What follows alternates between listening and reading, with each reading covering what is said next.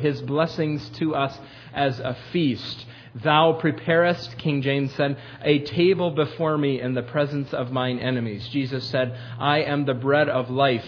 And I'm reminded of the Syrophoenician woman who came to Jesus and said to him, Even the crumbs, Lord, from your table are sufficient for me. Your banquet table is so lavish, even the crumbs are enough to meet my deepest needs. It's a fine song that we uh, sing. It's an old one, and I'm glad we have learned it. Uh, I have received several comments, happy, most of them, asking me if I'm intending to work at all this summer. I, I, I, uh, two hours on Friday afternoon is about what I'm putting. No, that's not true. But um, we have had a lot of guest speakers this summer, and it's been really good for us. And I appreciate uh, having you be able to hear other men open God's Word. Just for your information, I'll let you know. Uh, I plan to speak the rest of July, not the first Sunday in August, but I will then, uh, from August 14th on, the foreseeable future, I'll be speaking. So you can plan your vacations accordingly for whatever that means for you. Uh, one of the things I so much appreciate about our congregation is its uh, uh, encouragement uh, towards uh, men and women who come who are involved in ministry or serve overseas in some capacity. this is a, a, wonderfully warm, embracing, encouraging church. We have um, high hopes and great expectations for all the people that God brings across our path who love the gospel and want to speak the gospel. And I'm very encouraged uh, how you have uh, embraced and welcomed Jonathan Brubaker to our congregation this summer. And you have carefully listened and, and carefully spoken to him as we seek to encourage him. And this morning, he's going to open God's word to us uh, today. So let us, the children of God, listen to the servant of God as he opens the word of God to us this morning.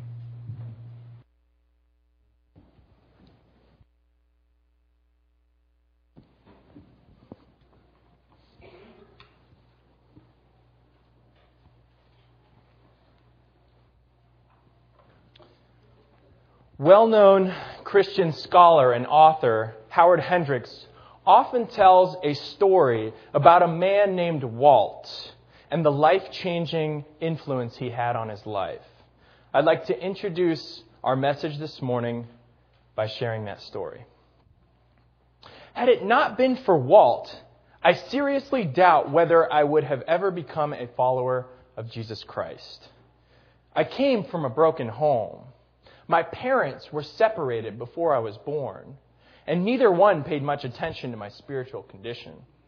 To put it bluntly, I could have lived, died, and gone to hell without anyone even bothering to care. But Walt cared. He was part of a tiny church in my neighborhood that developed a passion to affect its community for Christ. Walt's passion was to reach nine and ten year old boys like me with the gospel. I'll never forget the Saturday morning I met him. I was sprawled out on a Philadelphia sidewalk playing marbles. Suddenly, someone was standing beside me. I looked up to see this gangly guy towering over me, all six four of him. My mouth dropped open. Hey, son, how would you like to go to Sunday school? He said.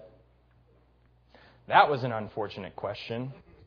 In my mind, anything that had the word school in it had to be bad news. So I shook my head, no. But Walt was just getting started. How would you like to play marbles then? Now he was talking my language. Sure, I replied, and quickly set up the game. As the best marble player on the block, I felt supremely confident I could whoop this challenger fairly easily. Would you believe he beat me in every single game? In fact, he captured every marble I had. But in the process, he captured my heart. I may have lost a game and a bit of pride that day, but I gained something infinitely more important the friendship of a man who cared.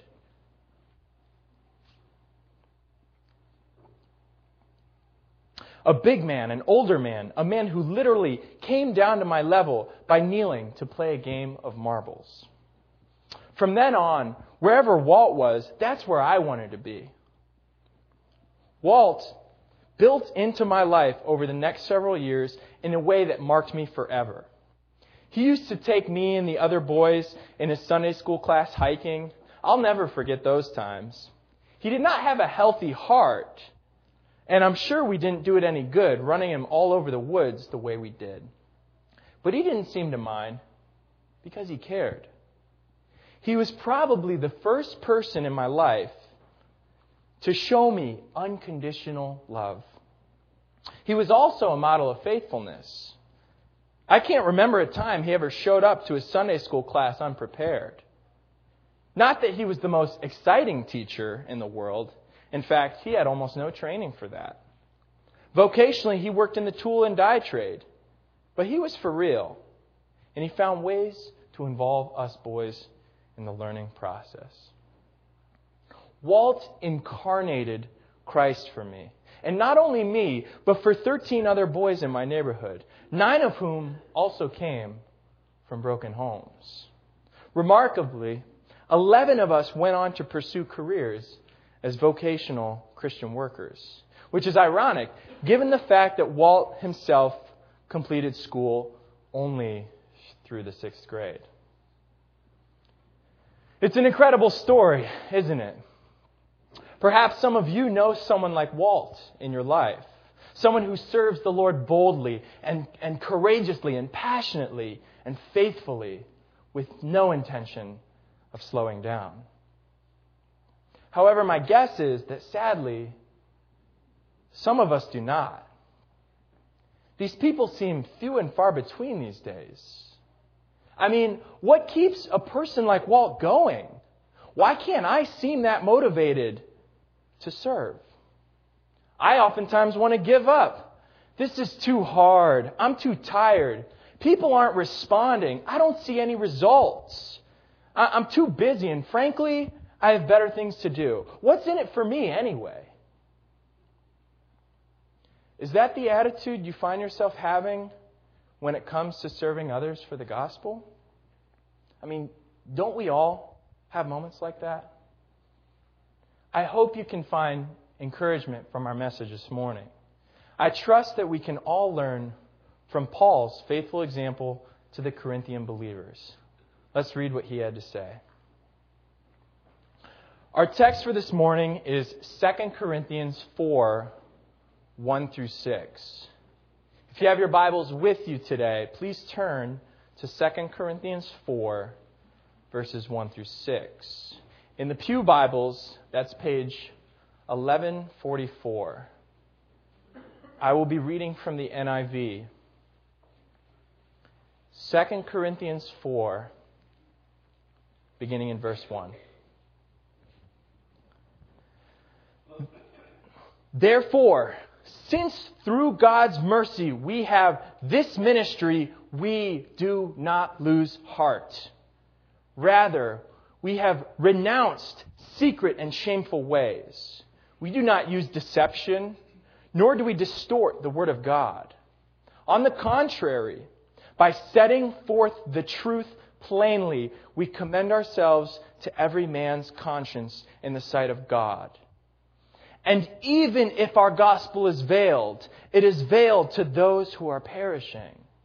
The God of this age has blinded the minds of unbelievers so that they cannot see the light of the gospel, of the glory of Christ, who is the image of God.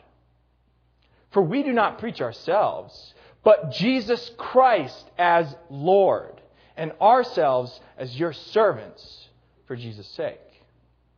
For God, who said, Let light shine out of darkness, made his light shine in our hearts to give us the light of the knowledge of the glory of God in the face of Christ. This morning, I would like to share with you four reasons directly from this text that we must not lose heart as we serve in ministry. At this point, some of you may be tempted to tune out. Ministry may not be a word that you often associate yourself with. Ministry I'm a farmer. I'm not a minister. I'm a housewife. I'm not a minister. I work in an office complex all week, not a church. I'm going to school to become a doctor or a lawyer or an engineer or a police officer. I'm not in the pulpit on Sundays or at prayer group on Wednesdays or raising support to go overseas. Ministry is not my calling in life. This message does not apply to me. Although you are right to acknowledge that we are not all called to full time ministry, the reality is that all Christians are called to ministry. That is, we are called to serve others in response to what God has done for us. If you are a Christian, you are a minister. You cannot be a follower of Jesus Christ and not care about his mission to serve. I assure you, this message is for you this morning. The first reason that we must not lose heart in ministry is because ministry is a gift from God. Let's look again at verse 1. Therefore, since through God's mercy we have this ministry, we do not lose heart. Ministry is a task that God gives us out of His compassion. It is a gift, a gift given to us out of His kindness. It is not a chore. It is not a begrudging task. It is something we desire to do because God has given it to us as a blessing. Now, let me pause there for a second because already that might sound odd to some of you. And I can understand why. You see, this is totally, radically countercultural. Ministry is a gift? It's hard to wrap our minds around. You, you, see, because our society often views service as a chore. Someone has to do it, but you don't want to have to be the one. Uh, some even view it as punishment. You committed a crime, so now the judge sentences you to do community service to make restitution. Go, go pick weeds for a few hours, or, or paint a building, or dig some holes. So in the Christian realm, maybe you did something you shouldn't have. So now you think God is, is judging you. You feel like you have to pay him back. So you sign up to help in the nursery. You show up on Wednesday nights to help at Awana. You don't want to be there, but you have to make restitution. Is that how you view ministry? This view of ministry, this, this view of serving others is wrong. It is sinful, and we reject it this morning. As Christians, our view of serving others must be totally countercultural. This is a gift, not a begrudging task. This is an opportunity of a lifetime, not a chore. It is something to be cherished, something that we take great delight in. You mean I get to serve the Lord? You mean I get to serve others? When is the last time you cherished serving another? Perhaps this morning, your understanding of service and your attitude towards ministry need to change. I'll be the first to admit that this is a, a struggle for me. Um, during my time at Moody, I've been required to serve in some type of ministry on a weekly basis as, as part of my educational experience. So I've worked as a tutor with uh, underprivileged inner city kids. I've worked with Campus Crusade for Christ uh, on another local university. I've been part of a launch, uh, launch team for a church plant that started a year and a half ago. And, and most recently, I've been leading weekly Bible studies at the Juvenile Detention Center through uh, Good News Jail and Prison Ministry. But see, I don't say that to toot my own horn because if I'm going to be honest, I've probably spent more than half of my time in those ministries with a bad attitude, not wanting to be there. It has not been the highlight of my experience at Moody. I'm already tired and worn out from all the work I'm doing for school, and now I have to go step out of my comfort zone and do something I don't want to do. I mean, this most recent ministry, I've probably shared the gospel with close to 100 kids in that detention center. And to my knowledge, not one of them has made a commitment to Christ. It's hard to get excited about going there. Our fallen nature, our sinfulness, hinders us from viewing ministry rightly. Again, this is hard. This is, this is difficult. Radically countercultural. You mean changing diapers and cleaning the church bathroom is an opportunity of a lifetime? Yeah. If it's done for the kingdom, if it's done for the Lord, then it certainly is. So we must keep going. There's no reason for faint heartedness. When is the last time you were faint hearted over a gift someone gave you? We need the Lord to transform our hearts on this issue because ministry is not about you or me or even the people we serve. It's about God. This is His initiative. He is in charge of it. He is sovereign over it. And in His kindness, He gives it to us as a gift. So we gladly keep going. The second reason that we must not lose heart in ministry is because we earn the respect, trust, and confidence of onlookers as we serve in ministry. People are attracted to our integrity as we serve. Let's look again at verse 2. Rather, we have renounced secret and shameful ways. We do not use deception, nor do we distort the Word of God. On the contrary, by setting forth the truth plainly, we commend ourselves to every man's conscience in the sight of God. You see, God has placed Christians strategically as examples to the rest of the world. Remember, we are a city on a hill, as Jesus said in the Sermon on the Mount. Doing the right thing matters, especially for the sake of those who are watching. Uh, didn't you find the story of Walt attractive? Haven't you been drawn to the lives of other men and women who have served the Lord faithfully and with integrity? Honor, integrity, faithfulness, kindness, goodness, these are all attractive qualities. When non believers see these qualities in believers, it pricks their conscience. They see your life and realize that's the way they were created to live also. So we should be encouraged to live lives of integrity as we serve, knowing that others are watching. What do we mean by integrity? I've heard it put this way living rightly even when no one is looking. It's easy to cut corners today, isn't it? Especially when people trust you. It's easy to live deceitfully when you're in a position of authority. But we renounce that way of living. Furthermore, we do not twist people's arms. We do not lie to them or use trickery. We do not deceive, nor do we distort the Word of God. The word distort literally means watered down. It is a word used to describe wine merchants diluting their wines. Now, I'm not a wine connoisseur, after all, I go to Moody.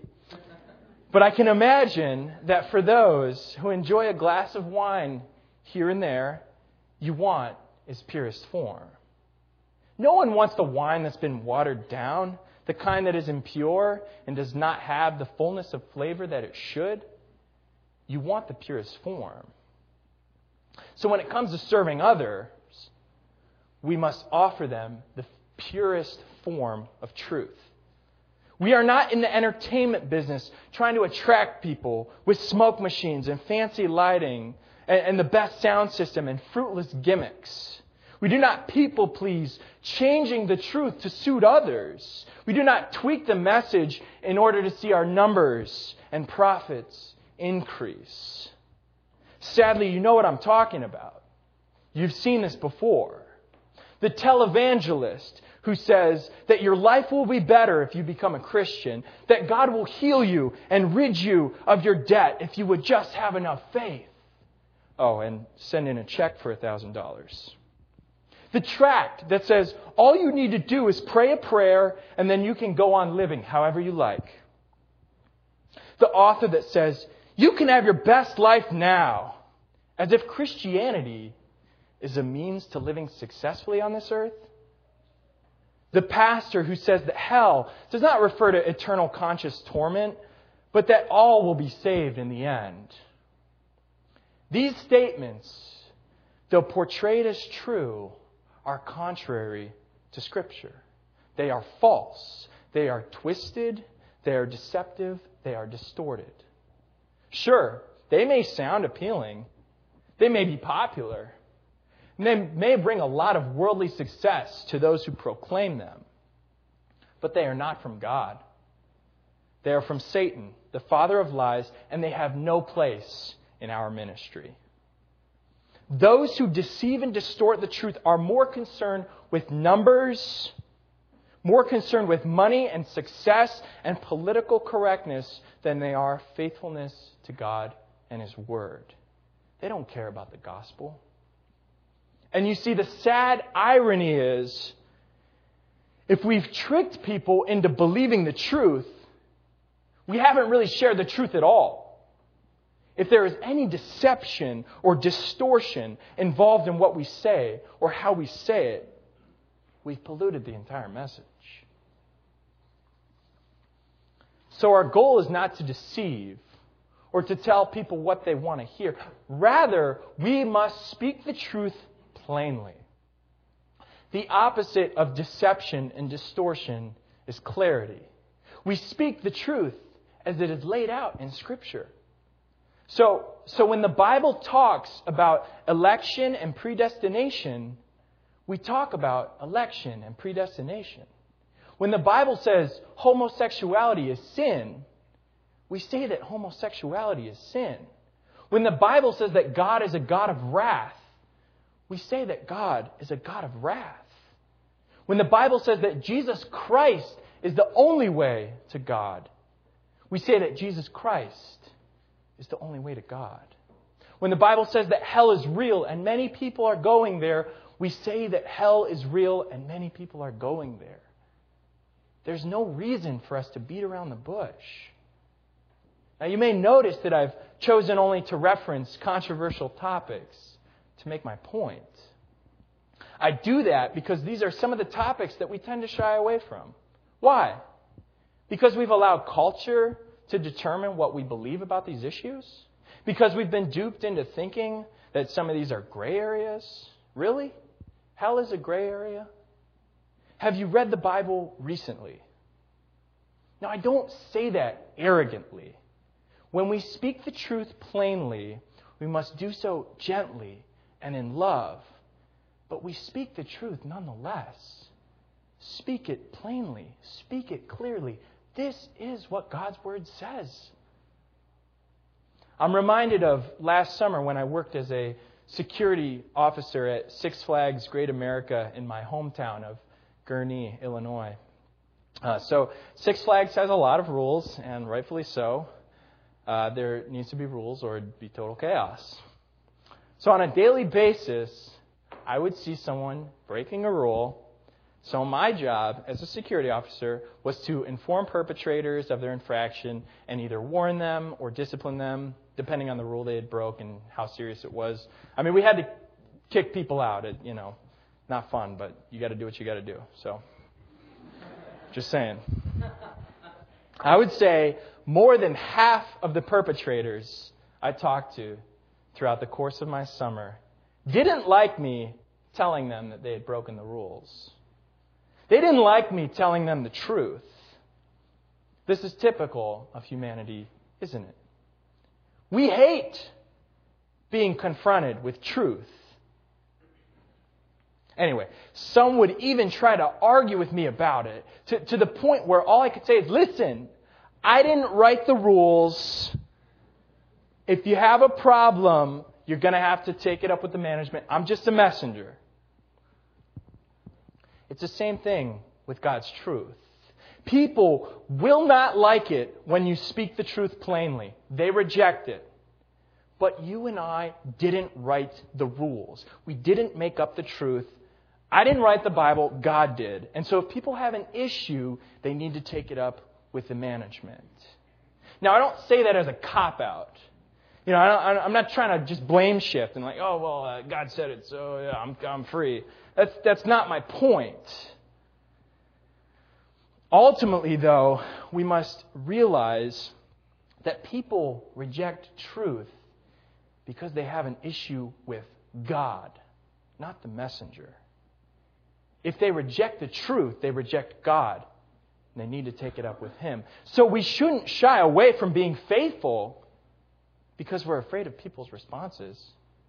Who cares what people think about me? It's God's Word. Of course, uh, speaking the truth plainly means we must know the truth. This task becomes difficult when we don't know what the Scriptures say. I fear that that might be the problem in Christian culture today. Do we know the truth? Do we devote ourselves to studying the whole counsel of God? Do you know what the Scriptures say?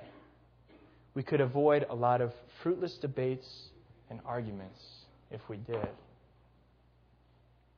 At this point, you might say, well, I'm approaching ministry with integrity, I'm serving faithfully, and I'm speaking the truth as clear as I know how.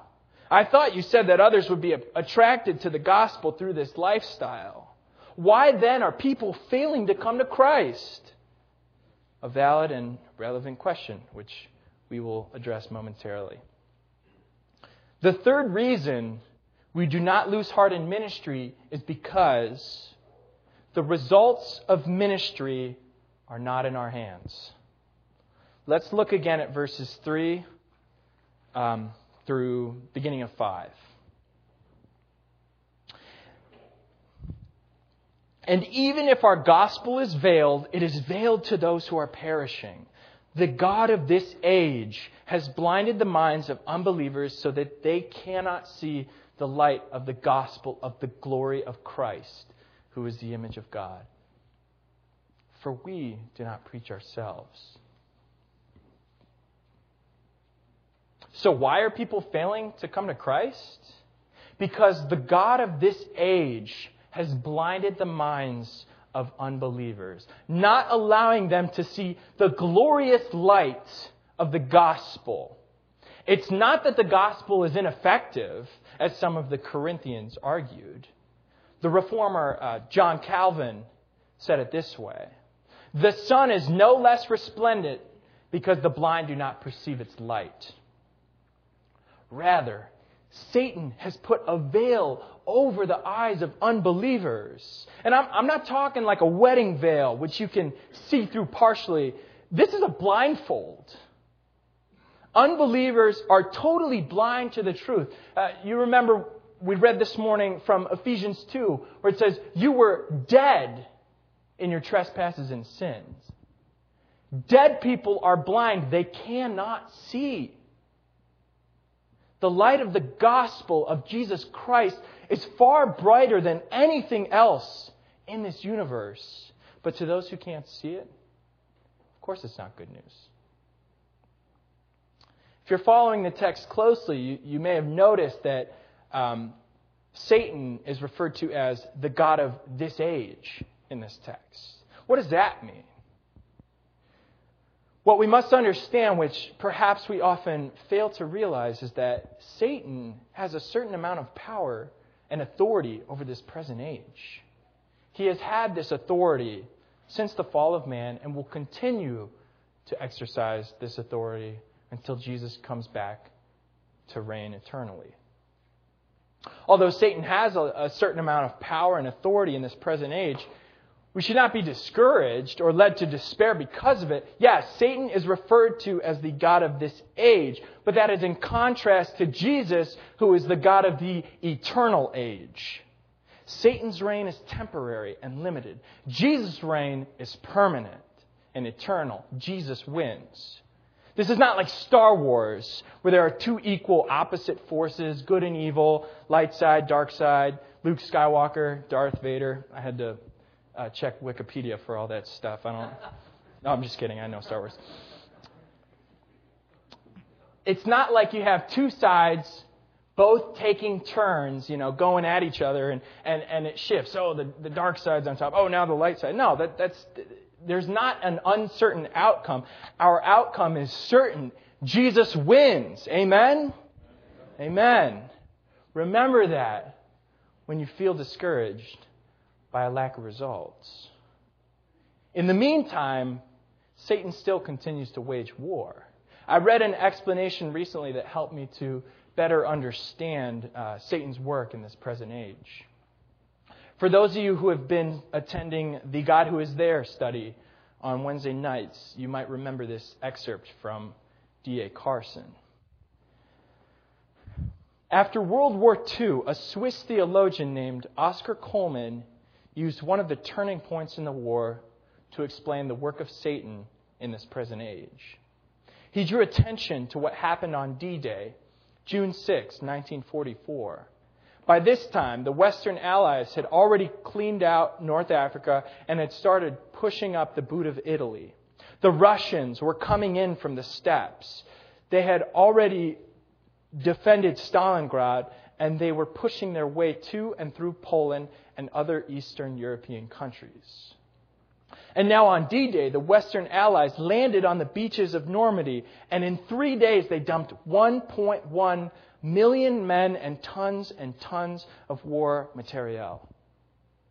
There was a second Western Front. Anybody with half a brain in his head could see that the war was over. After all, in terms of energy, war material, the number of soldiers, and the way all of these lines and trajectories were converging, the war was over. Does that mean that Hitler said, oops, I miscalculated, and pleaded for peace? No. What came next was the Battle of the Bulge, where he almost made it right through to the coast of France, except he ran out of fuel. There followed the Battle of Berlin, which was one of the bloodiest of the entire war. So the war was not over yet. A year later, the war finally ended in Europe after the combatants had navigated this massive gap between D Day and VE Day. Coleman says the experience of Christians is like that. The promised king came. That is our D Day, the coming of Jesus Christ and his cross and resurrection. After rising from the dead, Jesus declares, All authority in heaven and on earth has been given to me. He is the king. But does that mean that Satan said, Oops, I miscalculated. I think I had better plead for peace? No. What it means is that you have some of the most, uh, some of the fiercest fighting left because Jesus has not yet defeated all of his enemies. Jesus reigns. All of God's sovereignty is mediated through King Jesus. The kingdom has dawned. The end is coming. The Christian VE day is coming, and there is no doubt who will be seen to be king on the last day. However, Satan is still the God of this age.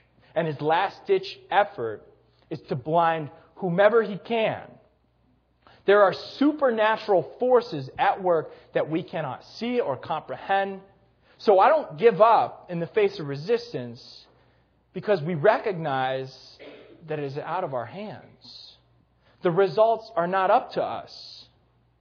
Now, that doesn't give us license to be ignorant or foolish or careless or lazy. Some might say, well, if the results are in God's hands, why bother doing anything at all? After all, why should I preach to someone who's dead, who has a veil over his eyes? They'll never get it.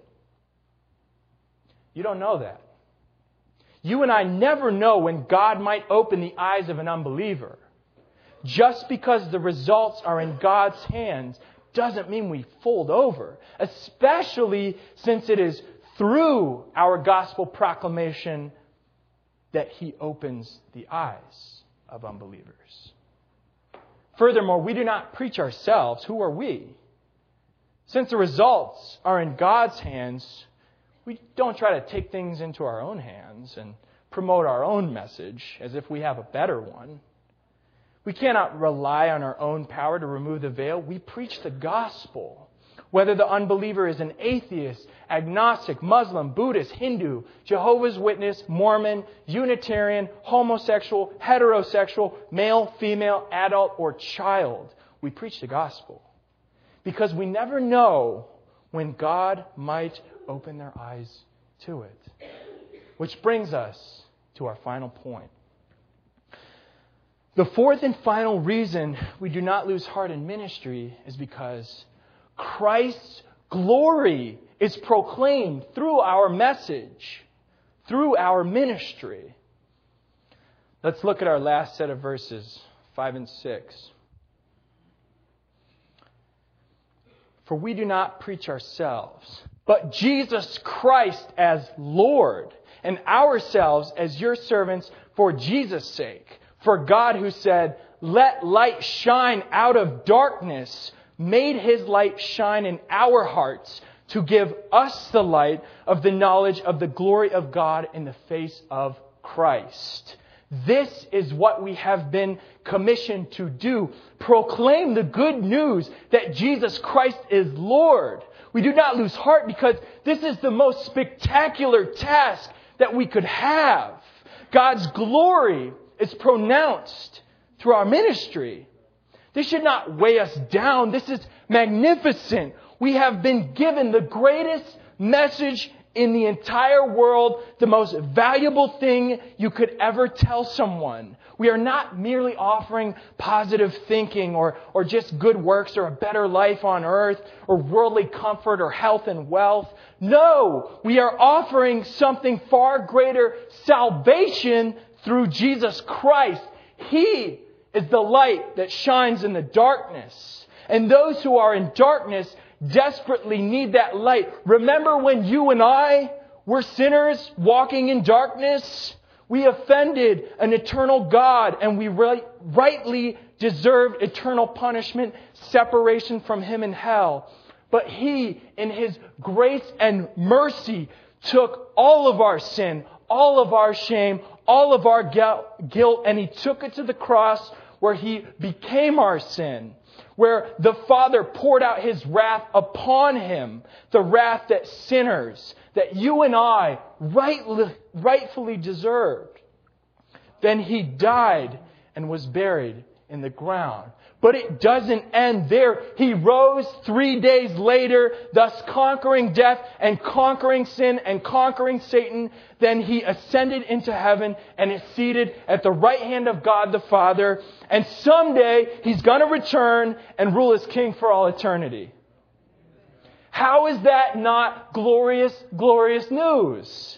Not even Facebook and smartphones and MacBooks and Harry Potter and the Miami Heat can compete with that. They don't come close. Losing my voice. We have the most glorious message in the entire universe. Because the God of glory has shown his light into our hearts. He's given it to us. This is a gift. We did not earn this. If, if nothing else I said today convinced you, the gospel is why we do not give up. We have it. We have the gospel. God has given it to us. That is why we do not lose heart.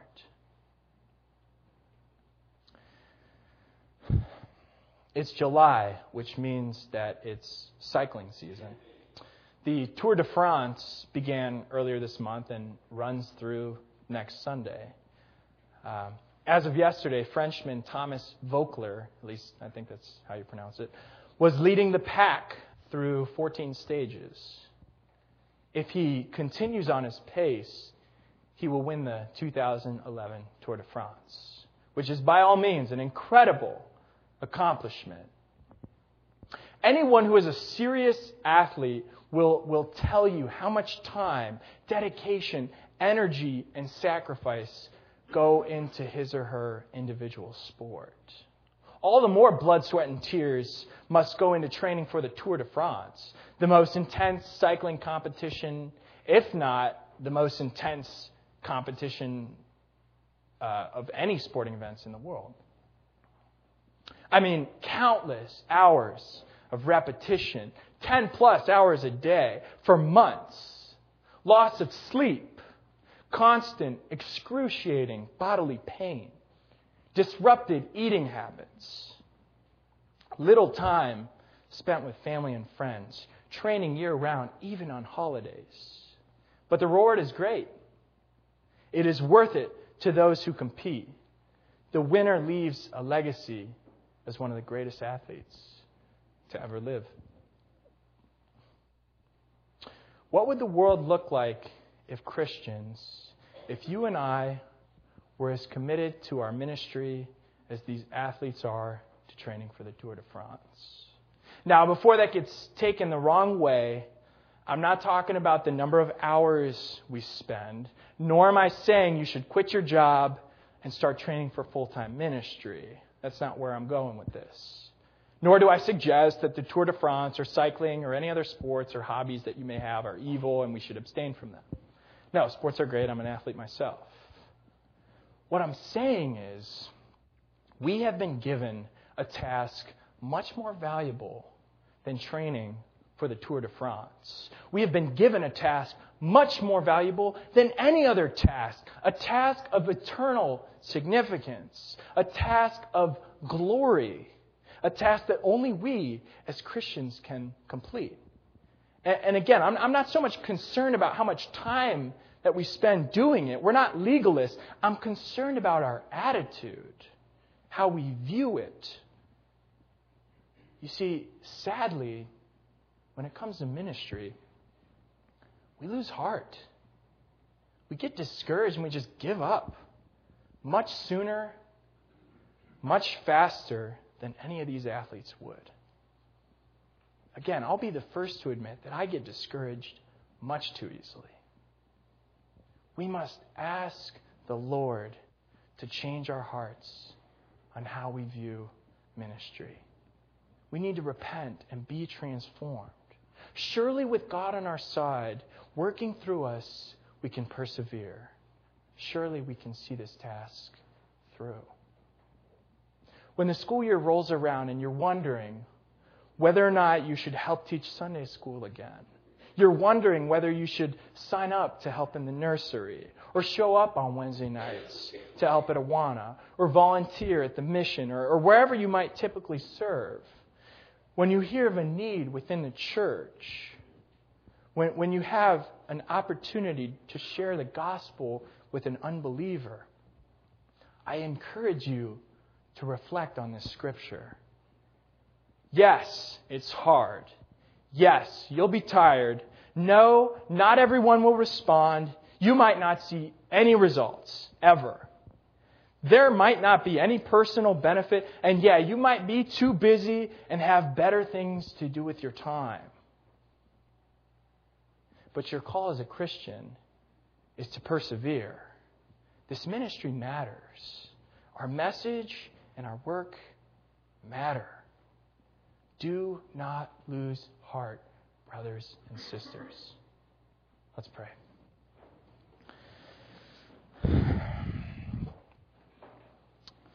Father God, I thank you for your word. I thank you that you have given us your word and we are able to give it to one another. Lord, I pray uh, for my brothers and sisters this morning. Lord, I pray that anything I may have said that um, was contrary to your word or, or not what you wanted them to hear would be forgotten, would be overlooked. Lord, you are, um, you are awesome. Your gospel is great. Um, Lord, you are good, and we are not, and we are at your mercy.